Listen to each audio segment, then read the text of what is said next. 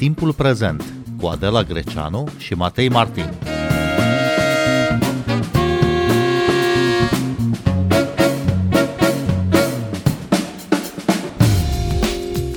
Bine v-am găsit! Noi suntem Adela Greceanu și Matei Martin și invitata noastră este Otilia Nuțu, analist de politici publice în energie la Expert Forum. Bun venit la Radio România Cultural! Bună seara și mulțumesc de invitație! Vorbim uh, astăzi la sugestia revistei Dilema Veche despre energie și prețul ei. Zilele acestea primim uh, cu toții facturile la lumină cu întârziere. Companiile nu au știut cum să le calculeze, fiindcă prețul a crescut și guvernanții au promis măsuri compensatorii sau de plafonare a prețurilor. Scumpirea energiei, a gazelor și a electricității e o certitudine și uh, nu e neapărat o problemă locală, e o problemă deja globală, dar care este originea acestei crize a energiei, Otilia Anunțu? De ce se scumpește gazul? De ce se scumpește curentul? Acum suntem prinși într-o furtună perfectă și asta din cauza că sunt mai mulți factori care de la începutul anului au contribuit la creșterile de prețuri. Și în primul rând ne-am revenit după lockdown-urile de anul trecut, au crescut toate economiile și atunci cererea de energie a crescut. Apoi, anul acesta am avut o primăvară mai friguroasă decât anul trecut și atunci s-a consumat mai mult gaz din depozitele de înmagazinare. Apoi uh, au apărut niște probleme uh, pe partea de producție de gaze. Spre exemplu, anul trecut, tocmai din cauza lockdown-ului, uh, nu s-au putut face niște întrețineri de câmpuri și niște lucrări și pe partea de energie electrică. Deci, practic, sursa problemei este faptul că a crescut foarte mult cererea de energie, în timp ce oferta este mult mai rigidă și atunci nu reușește să țină pasul cu creșterea cererii. Acum, sigur că problema asta este globală. Noi aici în regiune mai avem și niște probleme tipice pentru regiunea noastră. Spre exemplu, faptul că Gazprom uh, vrea să împingă acum aprobările pentru uh, conducta Nord Stream 2 și se folosește de faptul că este o cerere mare de gaz în așa fel încât să limiteze oferta de gaz spunând că este nevoie de autorizarea mai rapidă a conductei Nord Stream 2 pentru a putea să livreze mai mult. Iar noi în România mai avem și alte probleme în plus față de regiune și anume faptul că ne-am cam bătut joc de sectorul energiei în ultimii ani și nu s-au mai făcut investiții de 5-6 ani în energie electrică. Producția noastră de gaz a scăzut destul de mult, cam cu vreo 30% în ultimii 4-5 ani. Deci toate lucrurile astea se adună și atunci uh, suntem uh, și în regiune și la noi într-o adevărată criză a energiei. Trebuie totuși spus că România are totuși un loc privilegiat sau, mă rog, semi-privilegiat în Europa pentru că este capabilă să-și producă singur măcar o parte din energie electrică și o parte din nevoile care să acopere nevoile de gaz. În același timp, e clar că avem o populație vulnerabilă la scumpiri bruște ale prețurilor. E nevoie de intervenția statului aici? Nu mai suntem într-o situație atât de privilegiată precum eram acum câțiva ani, adică totuși producția noastră de energie electrică este într-o scădere constantă. Uh, acum câțiva ani exportam energie, acum importăm energie, iar uh, în ceea ce privește gazul, uh, tot așa, importăm mult mai mult decât importam acum câțiva ani și lucrurile cam așa vor evolua. Cel puțin dacă nu se fac investiții în producția de energie electrică, dacă nu se fac investițiile în Marea Neagră, producția internă nu are de unde să crească. Sigur că, până la urmă, și ceilalți, dacă ne uităm în regiune, stau într-o situație mai puțin proastă decât erau acum câțiva ani, din cauza că s-au diversificat foarte mult sursele de energie. Adică s-au construit uh, mult mai multe conducte, s-au construit în uh, Europa terminale de gaz lichefiat în Polonia, în Lituania, se construiesc în Grecia, în Croația. Deci sursele de energie devin din ce în ce mai diversificate și uh, chiar dacă nu ai neapărat o producție producție internă mare, dacă ai acces la foarte multe surse de energie care se află în concurență unele cu celelalte, asta este un, un lucru bun. Deci în timp ce alții au mers înspre bine, noi din păcate am mers înspre rău. Dar e nevoie de intervenția statului uh, pentru a ușura povara ce le revine consumatorilor de energie, adică oamenilor obișnuiți? Bine, acum cred că statul de fapt a fost uh, mai curând o piedică decât un ajutor. Încă o dată, marea problemă este de fapt uh, că nu se produce suficientă energie. Prețurile din piață, care sunt într-o continuă creștere și la noi sunt în creștere încă cu mult înainte să avem criza pe care o avem acum în toată lumea, arată că există aici un deficit cronic de ofertă. Și asta ar stimula investițiile și în energie electrică și în, și în gaze. Și uh, avem foarte mulți investitori care se învârt uh, prin zonă și ar face investiții în România dacă mediul investițional ar fi uh, propice. Însă se lovesc de tot soiul de probleme birocratice, de legislație care se schimbă de astăzi pe mâine, de faptul că este greu să obții autorizații de construcție sau uh, să te conectezi la o rețea de energie electrică și să poți să livrezi în rețea. Deci lucrurile astea sunt, sunt de fapt principala problemă. Mai mult asta decât lipsa unor stimulente din partea statului. Statul ar fi bine dacă n-ar mai pune atâtea bețe în roate mai curând decât să ofere stimulente. La nivel european s-a convenit că sunt permise ajutoarele acordate familiilor sau gospodărilor, măsura în care sunt adecvate și mai ales temporare, astfel încât să nu tulbure piața sau libertatea pieței sau economia de piață. Mm, cam care sunt măsurile posibile de intervenție aici? Iarăși aici trebuie să distingem între ce se întâmplă anul acesta, unde este o situație cu totul și cu totul excepțională, și ce se întâmplă în mod normal. Sigur că toate regulile europene permit ca într-o situație de criză să sprijin consumatorii care sunt cei mai ușor de a fi afectați de o astfel de criză.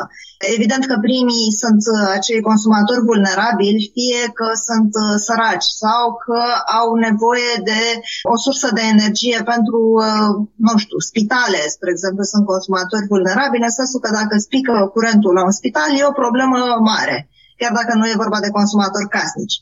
Deci, uh, sigur că uh, regulile europene au permis dintotdeauna ca acești consumatori să fie cumva mai protejați, inclusiv prin uh, mecanisme de tip ajutor de stat, ca să facă față unei potențiale crize. Anul acesta, într-adevăr, creșterea prețurilor pentru energie a însemnat că un număr foarte mare de consumatori casnici au fost loviți de aceste creșteri, adică inclusiv consumatori care nu sunt neapărat cu venituri mici, Însă, în momentul în care crește prețul gazului de 2-3 ori sau prețul energiei electrice, atunci se simte chiar și la consumatorii care sunt cu venituri medii. Acum, noi iarăși ar trebui să împărțim lucrurile în, în două. Există mecanisme prin care protejezi consumatorii de impactul imediat al unor facturi în creștere.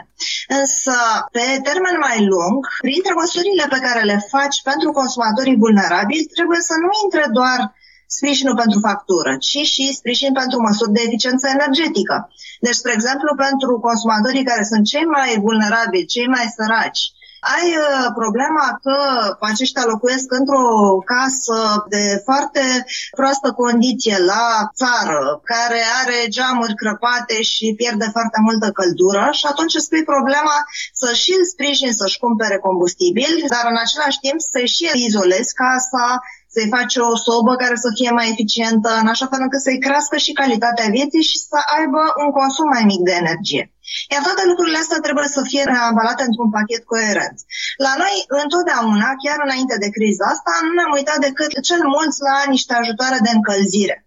Și uh, sunt un pic îngrijorată că și noua lege privind consumatorul vulnerabil, asta e separată de legea cu plafonarea și compensarea facturilor la energie, legea acestui consumator vulnerabil privește tot doar ajutoare financiare pentru factura la energie. Adică nu există nicio măsură concretă pentru consumatori care uh, au case foarte ineficiente energetic uh, să își uh, reducă consumul și să aibă o calitate mai bună a locuirii în general. Deci noi avem case la țară care au sobe pe gaz sau pe lemne și care consumă foarte mult combustibil, ceea ce înseamnă un cost foarte mare cu energia, din cauza că acea casă este foarte prost izolată și din cauza că acea sobă este foarte ineficientă. În unele orașe costurile sunt deja subvenționate de primării.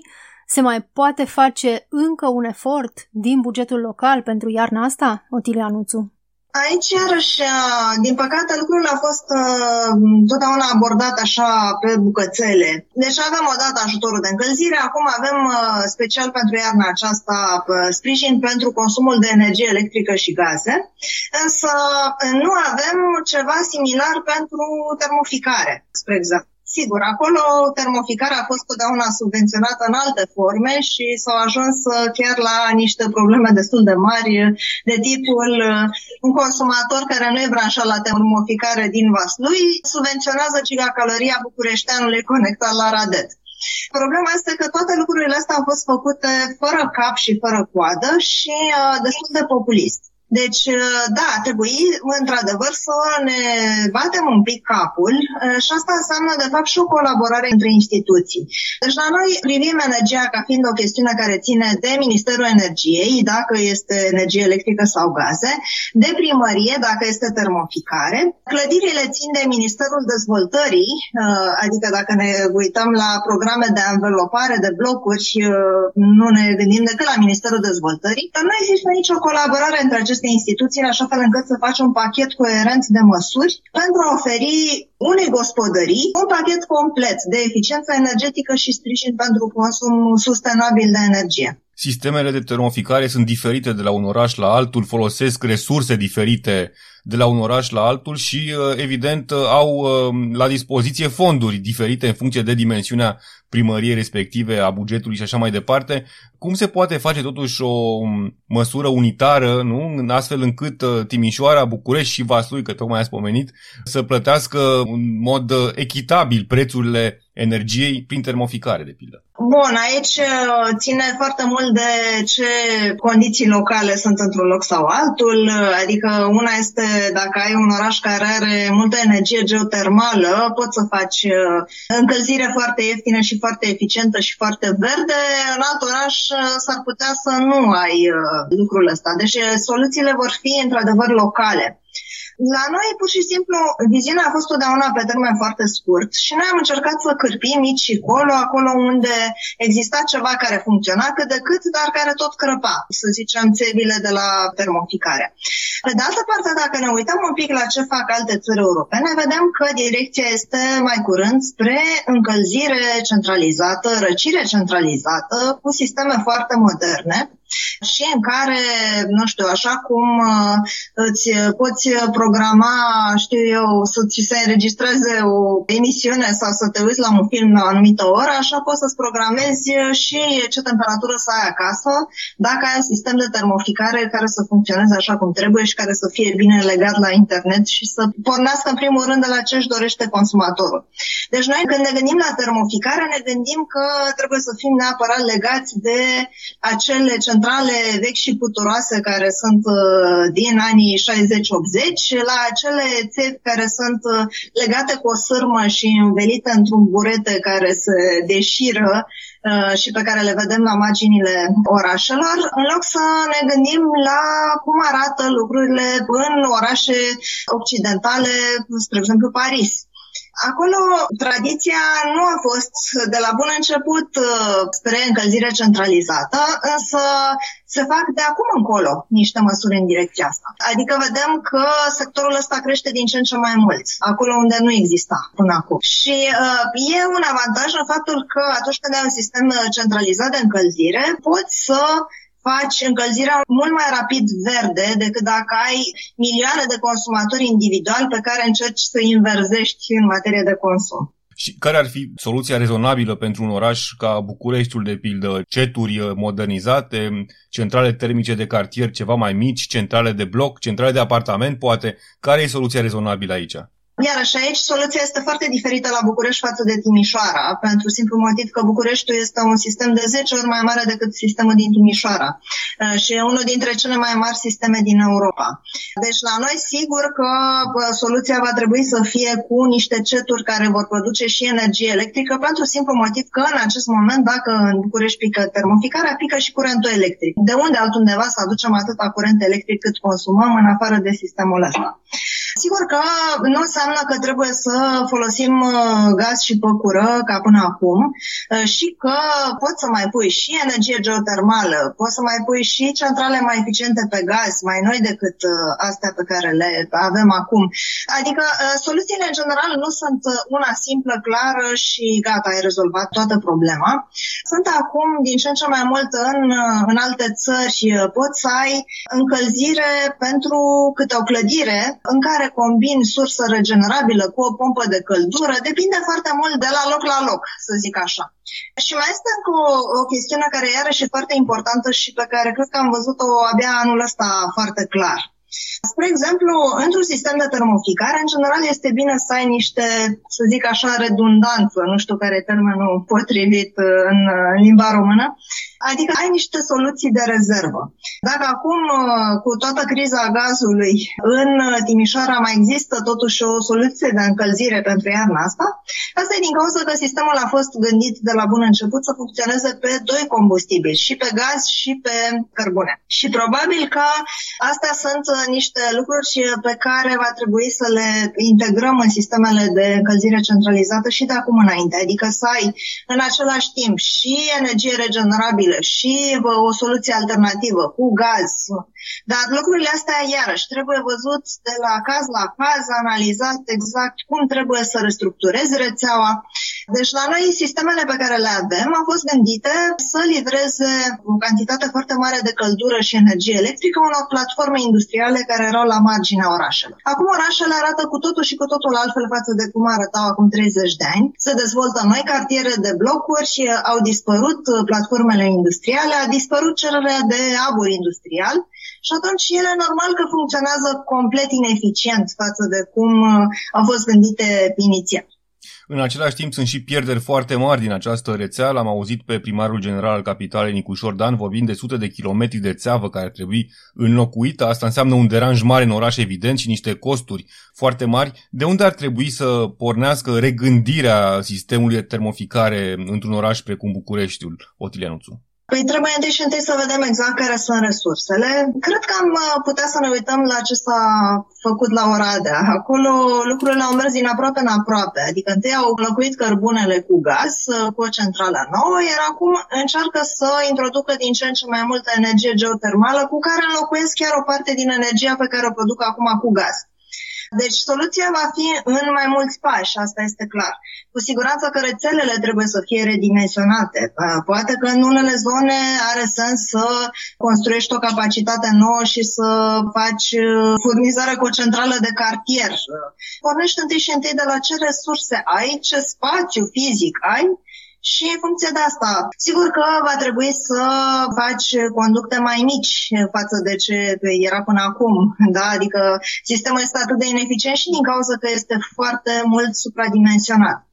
Pe de altă parte, ai iarăși cartiere mari de blocuri uh, care nu sunt branșate și pe care poate că ar avea să le branșezi la termoficare dacă poți să oferi un, un serviciu mai bun. Nu e o soluție atât de simplă și gata, spui uh, asta este o cale rapidă și trebuie să te gândești la ce costuri sunt, la ce deranj pentru tot orașul e. Adică dacă te apuci să înlocuiești toate conductele, e o, e o problemă. Pe de altă parte, singurul lucru pe care nu ni-l putem permite este să lăsăm sistemele astea să se prăbușească așa cum vor fi. Și asta din cauza că și dacă vrei să treci pe altă soluție de încălzire, nu știu, pe gaze, spre exemplu, centrale individuale, trebuie să te gândești foarte clar dacă rețeaua de gaze susține așa ceva. Dacă distribuitorul de gaze poate să branșeze pe atâta lume. Noi nu știu în ce măsură ne mai aducem aminte cei dintre noi care suntem mai bătrâni, să zic așa, pe vremea lui Ceaușescu, când nu era încălzire, toată lumea dădea drumul la gaz, la rețeaua de gaz care era făcută pentru gătit. Și de la un punct încolo nimeni nu mai avea gaz. Chestia asta se va întâmpla și dacă toată lumea își montează centrale pe gaz și nu s-a făcut o investiție similară cu investiția de care am avea nevoie acum pentru rețeaua de termoficare în rețeaua de gaz. Deci vorbim de infrastructură publică și care trebuie să fie construită indiferent în ce sens vrem, vrem să mergem. Și o să mai introduc aici un nivel de complicație, Otilia Nuțu. În siajul uh, acordului climatic de la Paris se vorbește tot mai mult în uh, Europa despre decarbonificarea energiei. Ce pot face state mai sărace, cum e România, cum e Bulgaria sau altele, pentru a-și asigura energia necesară, dar și pentru a avea mai multă energie verde? În primul rând, la noi uh, e foarte multă energie care se pierde aiurea din cauza că avem ineficiență energetică, adică clădiri care nu sunt izolate bine. Și vorbim de învelopare de blocuri, dar și de nu doar să pui niște polistiren, ci să faci inclusiv niște lucrări în sistemul de încălzire din interiorul blocului.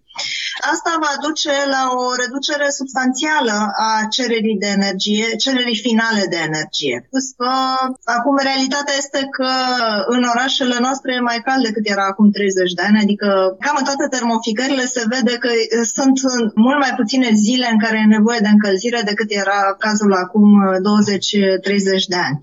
Pe lângă asta, sigur că nu o să înlocuim de astăzi pe mâine, știu eu, combustibili fosili cu alte surse de energie. Cu siguranță însă că într-un sistem centralizat e mai ușor să găsești o sursă mai mare regenerabilă și cu care să livrezi energie pentru tot orașul decât să încerci să găsești o sursă regenerabilă pentru fiecare consumator care stă la bloc. Adică ce o să faci? O să pui panouri solare pe bloc uh, unde ai 1000 de metri pătrați de terasă la 100 de apartamente? E foarte puțin probabil.